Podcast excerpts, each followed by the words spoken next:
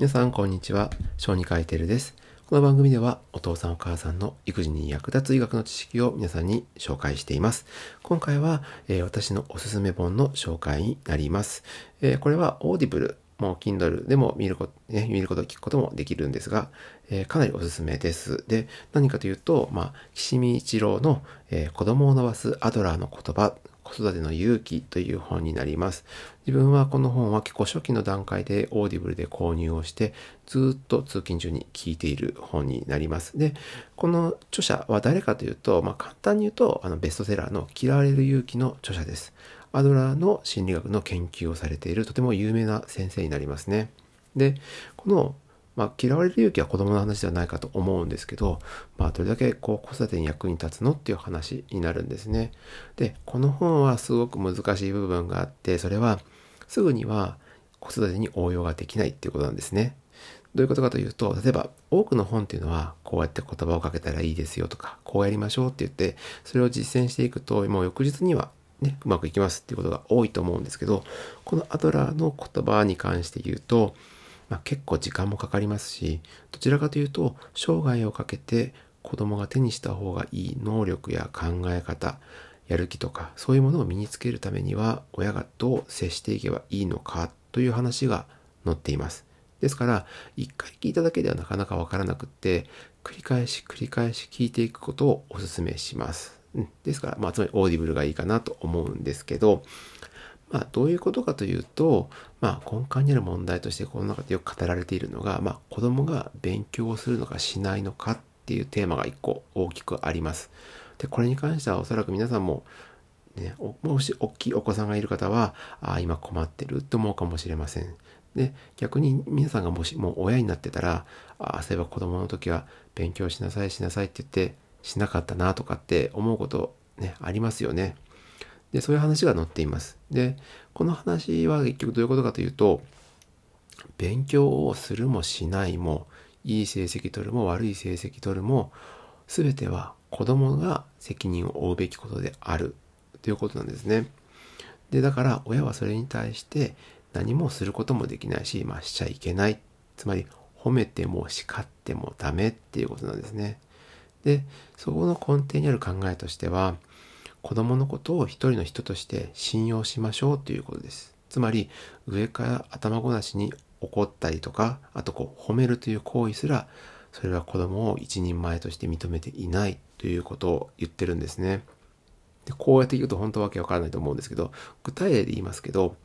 例えば電車に乗ってる子供の例が出てきますが、電車に乗ってる子供がもし静かにじーっとしてて、こう騒いだり走り回ったりしなかった時、多くの大人は、ああ、〇〇ちゃんは静かにできたんだね。偉いねっていうこと多いですよね。でももし、あなたが、まあ、自分の配偶者でもいいんですけど、大人になった後にですね、他の大人の方から、ああ、〇〇さんは電車の中で静かにできるんですね。偉いですねって言われたら、もう完全に馬鹿にされてますよね。で、これはつまりどういうことかというと、そういう褒めるということを言ってくる人っていうのは、自分とその人の関係を見た時にその人よりも上にいるから褒めるっていう言葉が出てくるっていうふうに言ってるんですね。だから子供とはいえど褒めるという言葉を使う段階で見下しているっていうところが一つ意見としてあります。で結局そういうふうに対等に考えないからこう子供に対してこう叱ったり褒めたりとかっていう行為が起きますねっていう風なのが出てくるんです。じゃあちなみにこの時なんて声をかけてあげたらよかったかというとそれは感謝を伝えるんですね。社会の中で電車の中で静かにするっていうのは一人の人としてまあマナーですよね。迷惑かけないという意味で。だからそれを一緒にやってくれて協力してくれた子供に対しては褒めるのではなくって感謝の言葉を述べる。そうしていくことによって子供は自分が必要とされていたり、まあ、認められているということをま分かっていくっていうのがこの本の大事なところなんですね。じゃあ勉強はどうなの？って話なんですけど、結局さっきも言った通り、えー、自分に跳ね返ってくることなので、えー、するもしないも、えー、自分次第。だから、それを促してあげるような環境を作ってあげるしか、まあ、親はできないんだよっていうこと。あと、勉強しなさいねって言うと、皆さん結構、もう今から勉強しようと思ったのに、もうってこう怒る、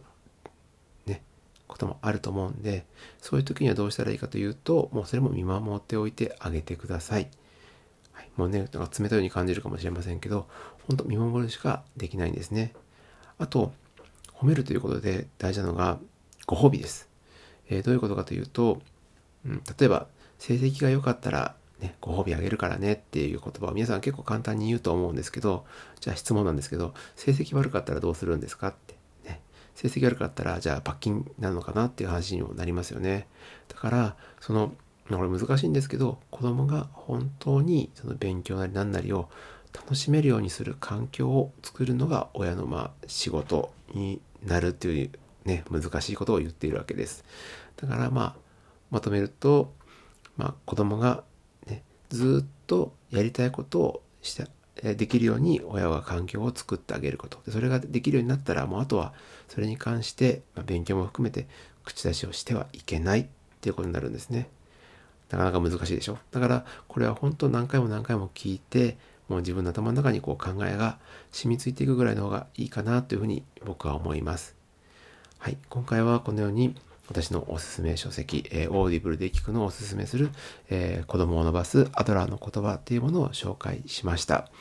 えー、もうすぐに結果は出ませんが、おそらくこの発想は一生の子供をサポートしてあげる大事な考えになると思うので、お子さんが大きくなる前から、え聞いておくことをおすすめします。はい、これからもこのように、えー、このコーナーでは皆さんの育児に役立ちそうな本を紹介していこうと思います。主には Amazon の Kindle Unlimited とか、えー、Audible と紹介していきますので、そちらの方を契約しておいてもらえるとすぐに聞けて良いかなと思います。それではまた次回の放送でお会いしましょう。以上、小児科医テルでした。